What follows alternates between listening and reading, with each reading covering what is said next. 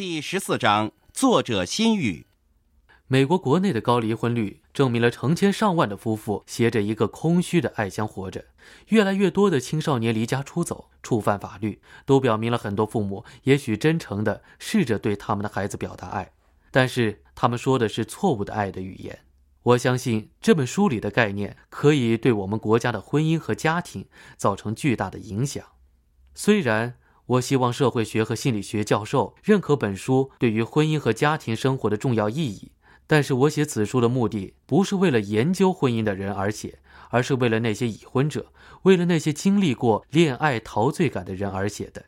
他们带着彼此绝顶快乐的崇高梦想进入婚姻，却在日复一日的人生现实中逐步失去了那个梦想。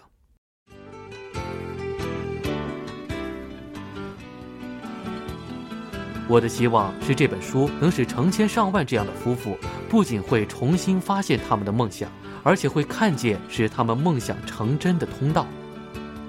我梦想有一天，丈夫和妻子能带着满意的爱香而生活，而且以个人和夫妇的身份向外发挥他们的潜力。我梦想有一天，孩子们能在充满了爱和安全感的家庭里长大，在那儿，孩子们的发展能力能被导向学习和服务。而非寻求他们在家庭里所得不到的爱。我的愿望是，这本书能点燃你和其他无数类似的夫妇婚姻中爱的火焰。我们希望你喜欢聆听和阅读这本书和这套光碟，《爱的五种语言》由盖瑞·查普曼博士著作和演讲，衷心希望你们的婚姻和家庭关系能得以改善和提升。